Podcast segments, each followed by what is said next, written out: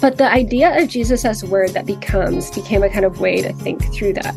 Um, if Jesus is the guarantor of all meaning in the universe, and Jesus is a becomer, um, well, then meanings do too. Um, and if we get to work with God shoulder to shoulder um, in that, then the ways that we get to participate in that becoming of the word is through that reading. Welcome to the Habit Podcast Conversations with Writers About Writing. I'm Jonathan Rogers, your host. Dr. Tiffany Eberle Kriner is Associate Professor of English at Wheaton College in Illinois. She's also a farmer. Her new collection of essays is In Thought, Word, and Seed Reckonings from a Midwest Farm. In it, Dr. Kriner connects culture, ecology, faith, and literature and invites readers to cultivate fruitful conversations between literature and the environments in which they live. Tiffany Eberle Kriner, I'm so glad to have you on the Habit Podcast. Thanks for being here.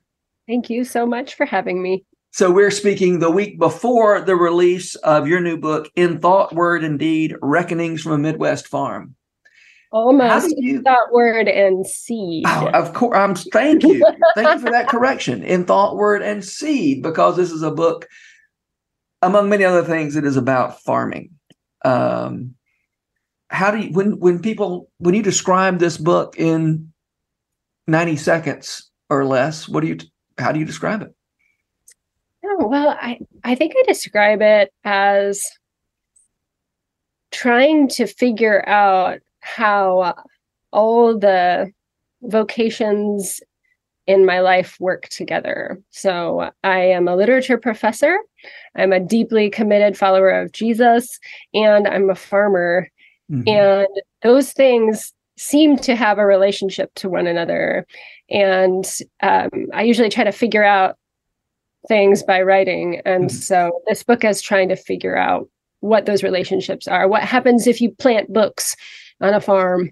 Uh-huh. Does the algae come out? Um, yeah. And I, I think yes. Um, tell me about your choice of the word reckoning or reckonings in your subtitle. Yeah, uh, that w- I'm glad to say that that was my choice. Most um, most of the title was a, a gift from the team, the publishing uh-huh. team, and the draft title was something arcane like field, comma word, um, or something like that. You know, just you know, I had to do something. So, yeah. uh, uh, but when they said um, in thought, word, and seed, the idea of reckoning is a kind of betweenness, right? On the one hand, it's thinking, right? I reckon, I think yeah. so. Uh, yeah. But a reckoning is also a kind of judgment or a, an, you know, sort of uh, laying out of how it is, right? The accounts, right. they become yeah. clear. And uh, I think a lot of the book is both thinking and uh, trying to figure out the nature of responsibility and the accounts that come to light when one is sort of living and working close to the land. Yeah. Yeah. Um, and you live you live in the house a house built by a famous bee- beekeeper. That's right. That's right. we didn't know there were famous bee. I didn't know there were famous beekeepers till I read your uh, your book. Well, so in the late 19th and early 20th century, he was one of the biggest producers of honey on the continent. And he became a kind of tinkerer with the processes, you know, hive innovations and all that kind of material. And so when he died, uh, they dedicated a library to him at the University of Wisconsin. And the story goes that you know the american beekeepers association kind of caravan down to have a special memorial lunch and there's yeah. a plaque in the church the presbyterian church um, yeah. that refers to his service to the church and to to beekeeping and so kind of a hero i yeah. when i heard about that i was pretty sure i wanted that piece of land you know like that's right. just, too good to pass up yeah i'm sure you know that honeybees aren't native to north america well, and yet here they are helping us so That's right. right? yeah. Yeah. It's it is amazing to to think that that I mean, I guess there are plenty of our other pollinators who took care of business around here, but um, it is remarkable to think that that this species that's so important to us isn't native. Mm-hmm. Uh, I mean, of course, I guess neither are cows, uh, for that matter, hogs. Mm-hmm. Yeah. Um, but we're used to domesticated animals not being native. It's this this wild animal that's so important. You know, that's comforting in a way too to think about what happens when we are transplanted, right? I'm a I'm a northern New Yorker, upstate New York, rural uh, country, so a, a, lot in common with where we are now.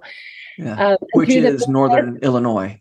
Yes, northern Illinois, and the vicissitudes of life, you know, uh, and the providence of the Almighty have led us here. And I feel sometimes, you know, when you enter into a small town, is it okay that you do?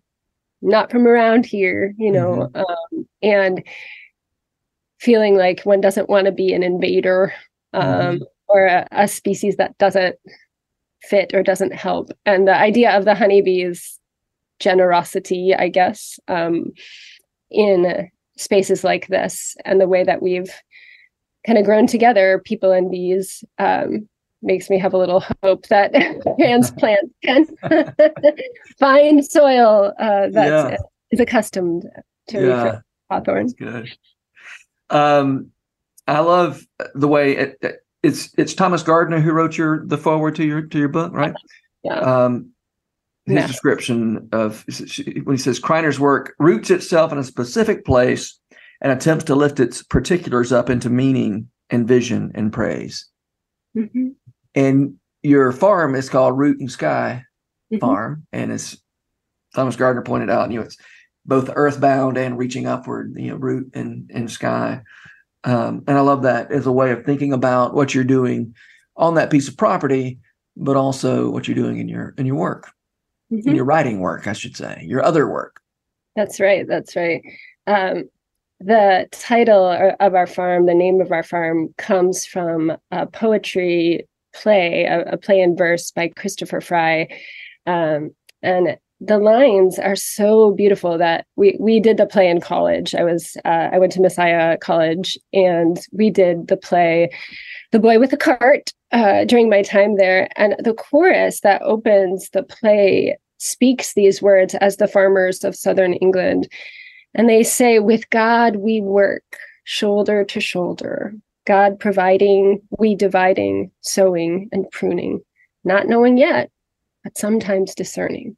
Mm. Discerning a little at spring when the bud with pointing finger shows the hand of God at the root, with stretching finger points the mood in the sky, sky and root in mm. joint action. And that those lines have stuck with me through mm. 20 some years, you know, uh, yeah. since time and have, I think, really defined a way of being a person in the world that I have taken as a writer, right? Um, that, okay, what, what would it mean to write with Jesus? What would it mean to write um, with the Lord? Um, but also, it becomes, of course, very physical and very real when you're actually digging with the Lord, you know, in yeah. space.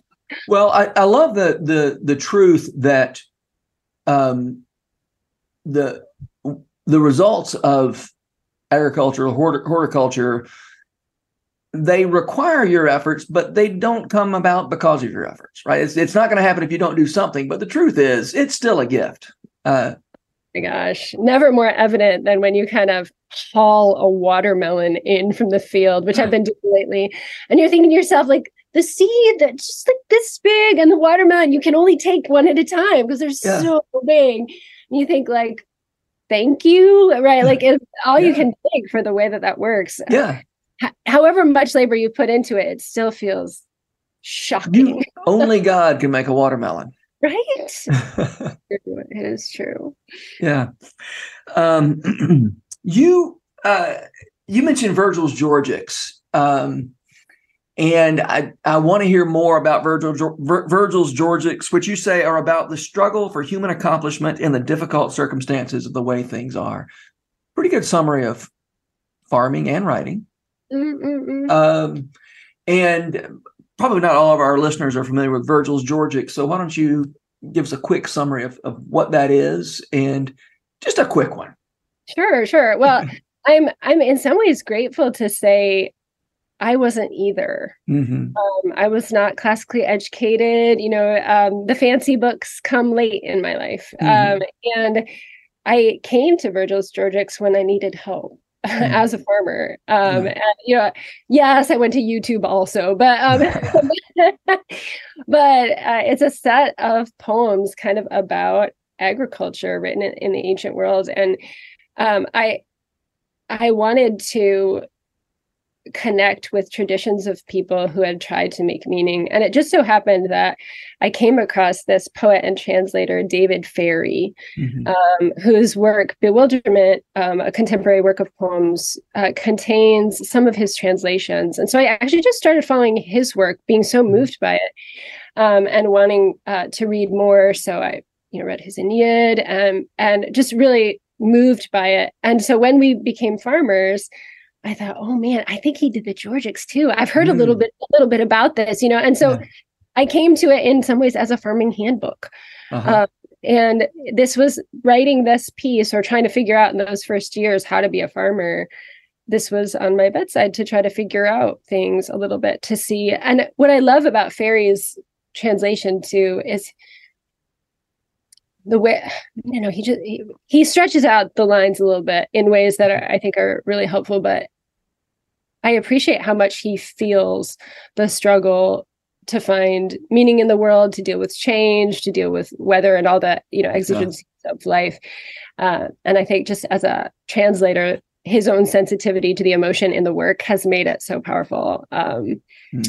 Yeah. So, uh, in some ways, you know different books come into our lives at different times and i really needed this one yeah at the time. and yeah. It, yeah.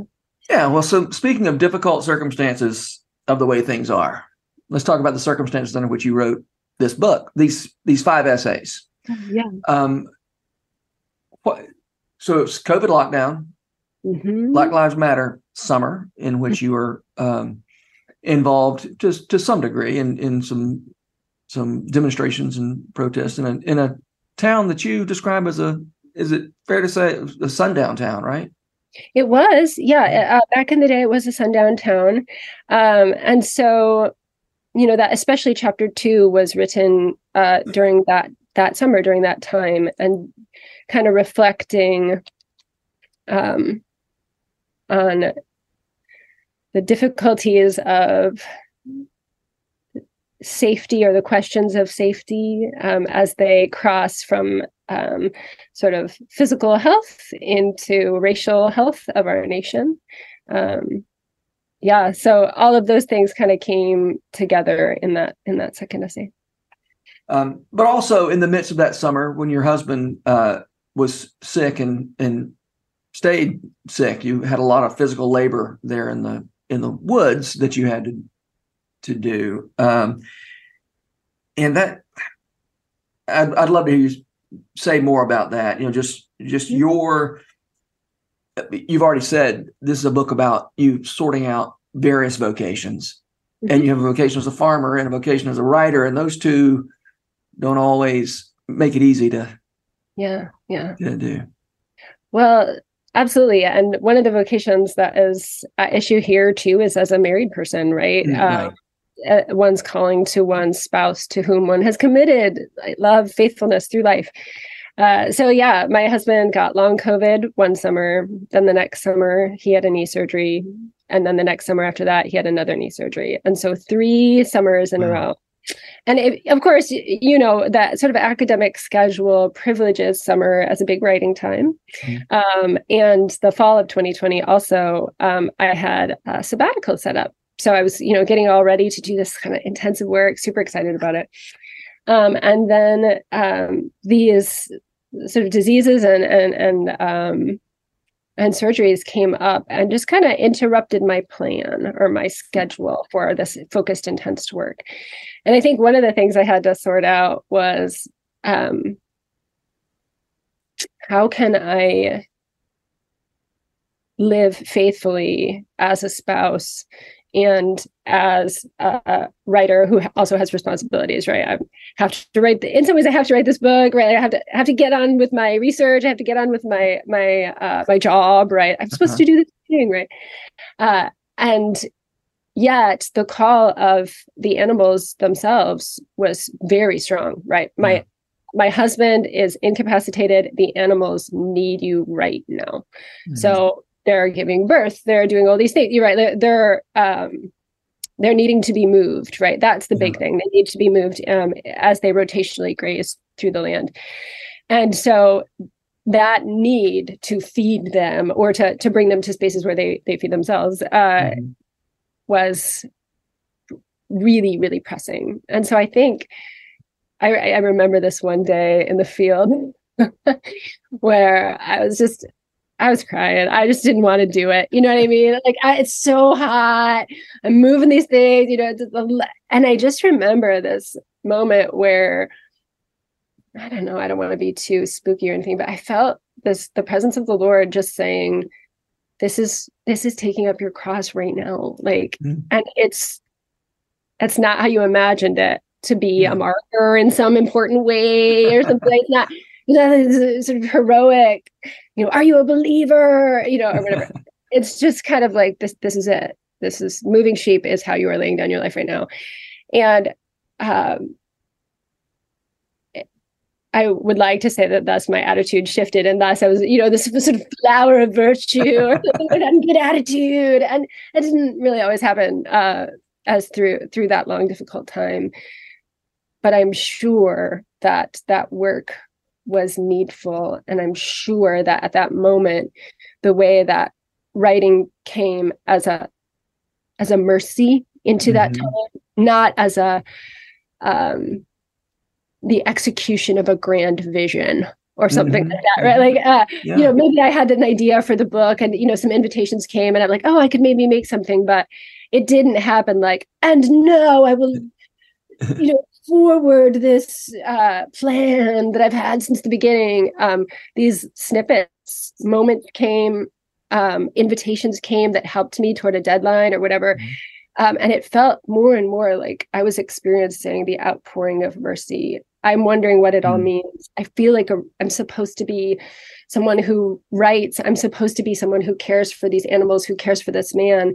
Um, and so, how does it all work? Oh Lord, um, and then the the essays here are truly essays, like they're tr- trying, they're mm-hmm. trying mm-hmm. to figure that out, and their form so fragmented, so many of them, right? So so piecemeal, especially the last one, and that's exactly how it came through, right? Um, in these small bits, in these small moments, where um, mercy was poured upon me in difficulty. Yeah. Well, I mean, you see a subtitle like reckonings from a Midwest farm, and and I appreciated the reminder that you know being connected to the land and also being a writer. Um, you know, Henry David Thoreau gave us kind of a one vision of how that might work which is the ability to stare at the lake for many many hours and and you mentioned that you i can not, now don't remember if it was in the same while you were trying to if it was the same summer or not but that you were in a reading group with some students and and somebody said how, how does she put it um, you know she asked can you really justify those hours of, of staring at the lake mm-hmm. and i i mean if it's good work if you can get it right and in, in yeah. your case being connected to the land meant spending a lot of time with with loppers lopping mm-hmm. off yeah honeysuckle mm-hmm. Mm-hmm. that's true and in some ways then it becomes uh, a great privilege right though the work itself is great work if you can get it i happily had exigency to help like i mean like do, do that devotion because i mean i don't know if this comes through in the book at all but um all the tasks that I do for the farm, um, even though sometimes I don't want to do them, I love them. Mm-hmm. So uh, the, all the things, I mean, maybe, maybe not putting some down of the, some of the, yeah, some of the episodes about the cutting down the honeysuckle to move the sheep, it was not coming through that you were really. Oh, right, right, right, totally. Um, there, but we feel good when we're outside. We feel yeah. good when we move our bodies. It helps us in our sadness to be in those spaces. It feels like the forest takes care of you. Yeah. And so there's this kind of I can regularly and honestly say it's as good as people imagine to live this way, um, even in, through the difficulty yeah. uh, or whatever. So, um, the hard work in a Thoreauvian sense or whatever becomes the time when I can do the thinking, even though he mm-hmm. retreats from his bean field or whatever, you know, uh, from that and wants to work less so that he can contemplate. Good for him. Good, good, good, good. But for, for someone like me, for whom like working is the is the thing or whatever, um, to have to do this work had these unexpected benefits of being able to sort of know in your body what it means um, w- before you know how to say it in sentences. Mm-hmm. Oh, I love that. I mean, yeah, I, I was talking uh, about this with somebody, probably probably a podcast I was recording in the, this week about the idea that the work of the writer is it doesn't start with finding words. Mm-hmm. That's the last step.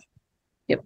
I mean, not always, yeah. but but it's we think of writing, you know, the work of the writer is putting together sentences. Well, you're putting together sentences to put into words experience, understanding, you know, the, these things that that are perhaps pre-verbal. I mm-hmm. may be overstating the case to call it pre-verbal, but but well, I mean, so many times the experience um, of working or the experience of looking became the prompt for the particular essay, right? So in mm-hmm. the last chapter of my book, for example, Wattle, um, I don't even know why I started it, right? Like I built a fence to in order to make that essay. Um, and so we were we had it had just been announced that we were changing everything for the for the semester. We're going to have a two week spring break. We would completely go online, and I was seeding frost seeding in the pasture when I heard the news that that was happening, and then suddenly the whole shape of the next months changed, uh-huh. and so suddenly it was i think it was that even that week while i was like i'm listening into a faculty meeting and cutting down branches and being like just make a fence and uh, and kind of think about some of the things uh, that i had been asked to think about holiness namely uh, in an invitation for an essay and so that literally was the route to the thinking mm-hmm. right mm-hmm. just keep building keep building and then it comes out or something yeah. Um, yeah, you know you yeah. select and arrange and that kind of thing yeah. Let, let me ask you about a, a, a suggestion you make in your book um, that is not, the meaning of it is not self evident. So maybe you can sort of talk me through it. Okay. You suggest that where books are cultivated might matter, that it might make a difference whether a book is cultivated in one place rather than another. Mm-hmm. Tell me about that. What what do you what do you mean by that? Well, you know, I think your answer is yes, it matters. Yeah. Where yeah, it was yeah. cultivated. Sure. So uh, maybe the easiest way to talk about this is um, using a kind of metaphor of different groups of people. So if you read a book in a college classroom, is it different than reading it in your dorm later because you wanted to? Mm-hmm. Yeah. If you read a book when you're 20, is it different when you read it when you're 40? Heck yes, right. Um, especially what's a book that you experience that with? What, what's a book that you Oh yeah, so Moby Dick for sure, right? Yeah. Uh, made for middle age, made for the yeah. hard time. Like just yes. Yeah. Um, for so, me, Walker Percy's mo- moviegoer, when I which I read at twenty, I was like, yeah, that's that's fine. I like it fine. But then I read it when I was forty. I was like, oh, this is a book for people my age, not for people so I, you know, the age I was was when I first read it. Totally. Uh, yeah so um so if if a person can understand that right which all of us can right Th- those yeah. differences where you know with whom you read it or at different times when you read it um i think that it makes sense to read a book um in a small town versus in a big city mm-hmm. to um read a book on a particular piece of land when you're thinking about that piece of land the meanings are, are a little different. Like I certainly found that to be the case when I was, you know, reading it, uh, say Charles Chesnutt in a college classroom with my students, and then suddenly became a farmer in this yeah. way that interacted with the themes. It's like, oh, yeah. I've been wrong about that story so hard, and I, I didn't even know, you know. Uh, so it sort of transforms because of the the work I was doing in that that space of land, yeah. and you know, there there's so many books coming out. I, one of my students out in the lobby just now is reading a book called Frankenstein in Baghdad, reading Lolita in Tehran, right? Like uh, these yeah. spaces where you're kind of cultivating books in um, po- certain political environments, um, uh, and and I would suggest certain natural environments too. Um, mm-hmm. Why do people want to read Thoreau near Thoreauvian spots? Why yeah. do they want to, you know, or think about it near a lake? You know, um, yeah. want to kind of feel it in a particular way. For some reason, I was uh, the first time I read book two of Paradise Lost. I was in the Okefenokee Swamp, mm-hmm. and I, I mean, that was 30 something years ago. And every time I read that part of the book poem, I think about the Okefenokee Swamp. Of course, I think about the Okefenokee Swamp pretty often anyway, but still. I mean, yeah. yeah. Well, you know, it's funny because I think sometimes people get really stressed out about finding the original intention of a work or the meaning of a work as a kind of stable thing that they mm-hmm. they can like find it and like box that up and give it to somebody for Christmas. And mm-hmm. um and I think if if people just start to experiment a little bit with ideas like you just said, like I always think of the Okefenokee Swamp when I think of Paradise Book Lost uh, or Paradise Lost Book Two. I mean, nobody else does that. Yeah, right. right. But but you're seeing this little tiny thing about the text that maybe somebody else isn't seeing, some little phrase, mm-hmm. and it's inflecting, it's granting a meaning to Milton's text that he couldn't possibly have meant. yeah. But like it's not it like it's not there the language is there it's evoking yeah. certain things in you and so like it fruit bearing fruit in a new yeah. Piece of ground and yeah. um, i don't feel even remotely threatened by the idea that books can bear different new and different fruit um, i don't think it's opposite meanings or anything like that so i'm not saying uh, you know it, it's horrifically different in some way from an intention but it seems organic, natural to be like, yeah, when I read this book with, or when I read this scripture with my small group, it had this mm-hmm. special sort of moment because we were all going through that hard time together. Mm-hmm. Yeah, yeah, it's yeah. beautiful. Yes, please. Yeah. More. Well, this might be a good time to ask you a question I was going to save for later, but since we're on this this subject, you wrote a book, a previous book, um, about the idea that, like the rest of creation, books have a place uh, have a future rather in the kingdom of God.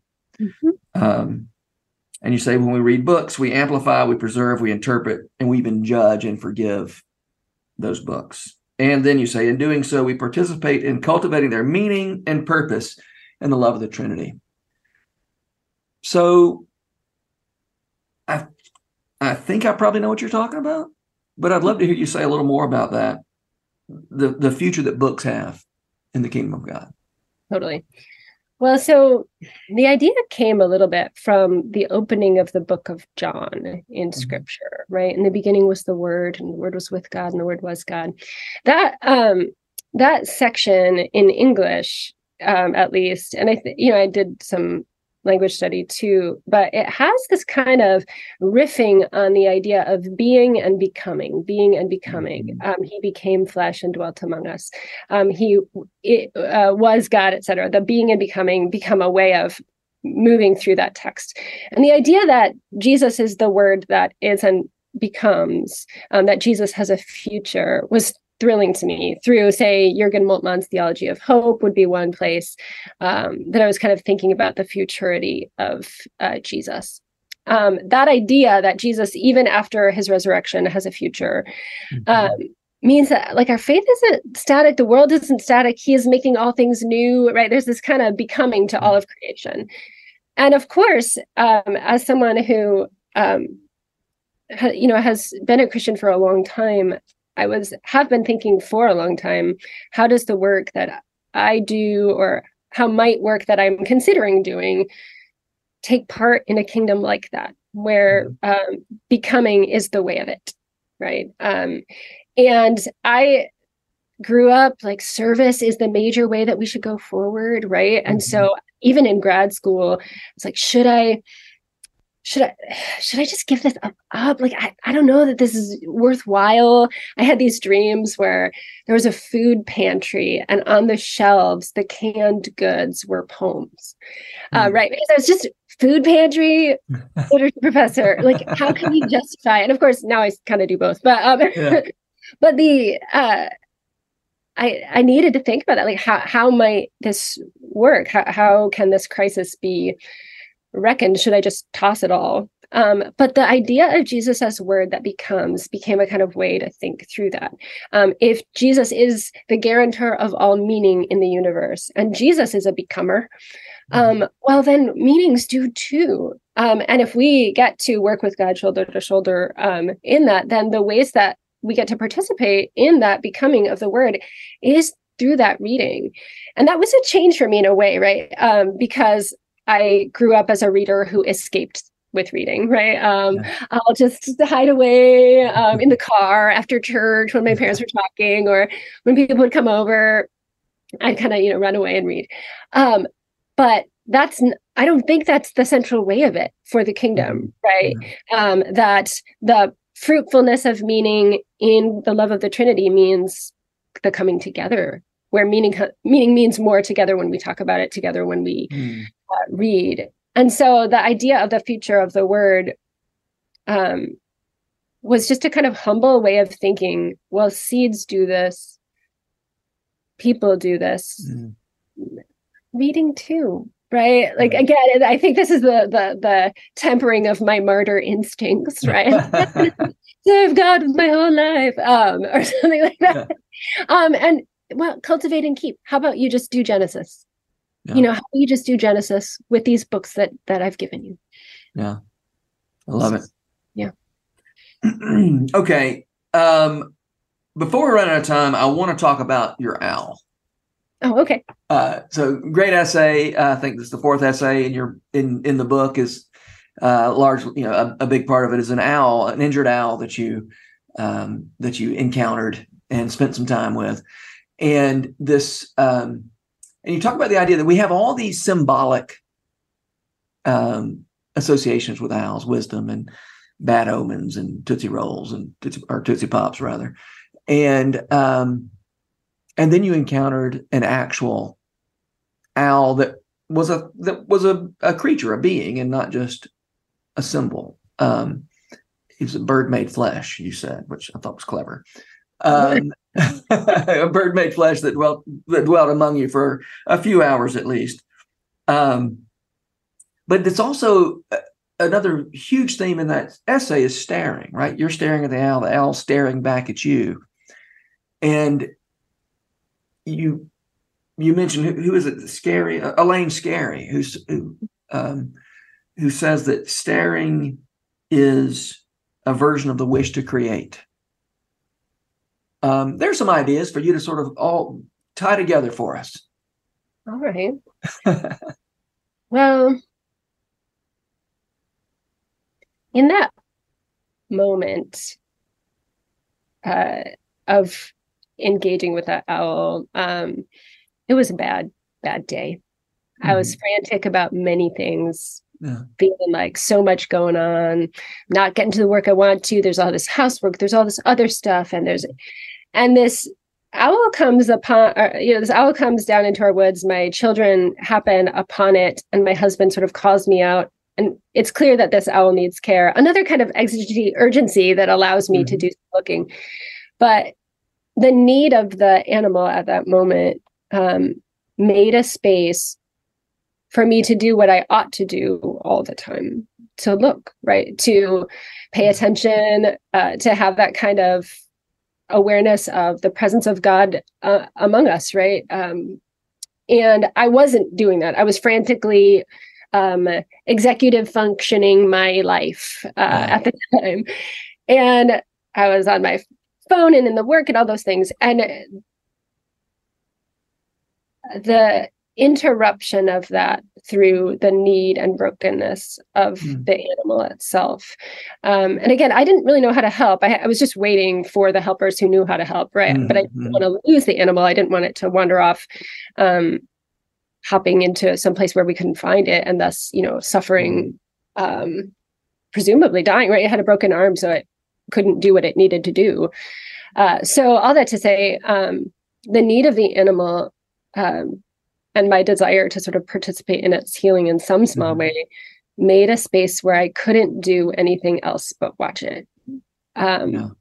And I'm really grateful for, you know, it, it's never pleasant at the time to have a need arise that requires you to look really hard at whatever it is, right? Yeah. A diagnosis comes at you, um, uh, uh, a tragedy comes at you, a, a, depression comes upon a person, right? Yeah. Like where it's hard to do anything, right? Yeah. Uh, all these, these exigencies or difficulties that come up.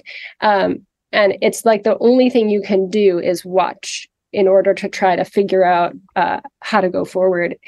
And I feel like then um, the the raw material of making something, making meaning out of anything is seeing the thing that you're going to make meaning of, right? Yeah. Uh, to see where you are. Um, and so I, that's how I interpret Scarry's line there. Um, you can't make anything of anything unless you're familiar with the material in some way. And what's actually in front of you, exactly. and not its, not you know, not stopping at the symbolic and the abstract understanding of what that thing is supposed to be. Right, mm-hmm. that owl. It's been you know, it, it wasn't there as as a representative of wisdom or as a as an omen of of doom for you. Uh, he was there as a as a creature who needed some some care. Yeah, yeah, and not one that I would have asked for, right? Like there, there are great books right now coming out on birding and bird intelligence and all these yeah. communication. So super interesting, but I never would have been there. I mean, right? Like, yeah. unasked for mercy. Yeah, um, Elaine Scarry's line reminds me of uh, something I'm sure you've heard from Flannery O'Connor. She says that the writer should never be afraid, uh, ashamed of staring because everything, uh, there's nothing that does not require his attention. She says, I think it's so good, and that's you know that's such a, re- a recurring theme in your in your essays is the, the need to pay attention and to, to really be aware of, of what's going on around us. Um, well, this might be a good place for us to to wrap up, mm-hmm. but I want to hear um, you answer the question that I typically answer at the end. Uh, who are the writers who make you want to write? So, when I reflected on this question, because I hear it a lot on your podcast, I had a realization that my desire to write in response doesn't usually happen to a, a writer, but rather to a work itself, hmm. right? Interesting. So I I would want to like narrow down a little bit and say um, that I feel the urge to make things uh, most often when I come upon these massively um, ambitious, difficult works. Mm-hmm. So, for example, um, uh, like Ducks Newburyport by Lucy Ellmann, okay. or uh, Infinite Jest or Brothers Karamazov or even Paradise Lost, which we were talking about earlier, um, the the brazen ambition of trying yeah. something so huge. Dante's Inferno, right? Yeah. Um, uh, the those works have I've regularly wanted to write when I encounter a work of such massive. Um, and I don't. I've been thinking ambition isn't the right word because who can achieve such a thing, right? Paradise yeah. Lost doesn't, though it'd be great in any Yeah. Um, I'm going to justify the ways of God to man. hey, y'all, watch this. I'm going to justify the ways of God to man. Or Middlemarch would be another example. Mm-hmm. Moby Dick would be another. And even in Moby Dick, like let all I write be a draft of a draft, right? Uh-huh. Um, so don't. It's not the achievement of it, even though the works I'm saying are great works, and I um, I, I, I admit this, right? Like I, I'm attracted to them, but what ma- the thing that makes me want to write out of them is that they're willing to think of the very biggest, hardest questions of yeah. consciousness itself, of meaning in the world, of, yeah. of, the big story of it all, right? Like one of the writers who makes me want to write is, is Isaiah. Yeah. Like the biggest possible, most ambitious possible story right there in scripture. Um, it feels like it calls out because it's you know because it's not possible to justify the ways of god to man right? Um no you know it's not possible. So so let's try you know? Yeah. I love those books that that um try to explain everything like um you know that uh jared diamond book got uh guns something guns and steel. It's like steel, yeah, germs, germs i think was germs guns and steel. And yeah, I'm going to explain everything about how the whole world works. And you know, I don't I don't believe these theories. Like they're they're they're oversimplifications. I still I just like the fact that somebody's trying. You know, and it it doesn't hurt that you know the works that I've mentioned here are also like masterworks of language, right? Yeah. um, what is it Marilynne Robinson says about Melville? He had a gift, you know, like yeah, yeah, right, totally. But it's I don't even think it's that only. Yeah. It's the it's the try of it. Huh. That really gets me going. Yeah. So. I love that answer. It's not what I was looking for. It's not what I was expecting. I should say. Sorry about that. yeah, no, no, no. It's, it's. I don't mean it's. Yeah. Yeah, totally. Uh, all right. Well, Dr. Tiffany Eberle Kriner, I'm so glad that we had this time together. Thank you for being here, and and I hope a lot of people read your book. Thank you very much. I hope you have a good one.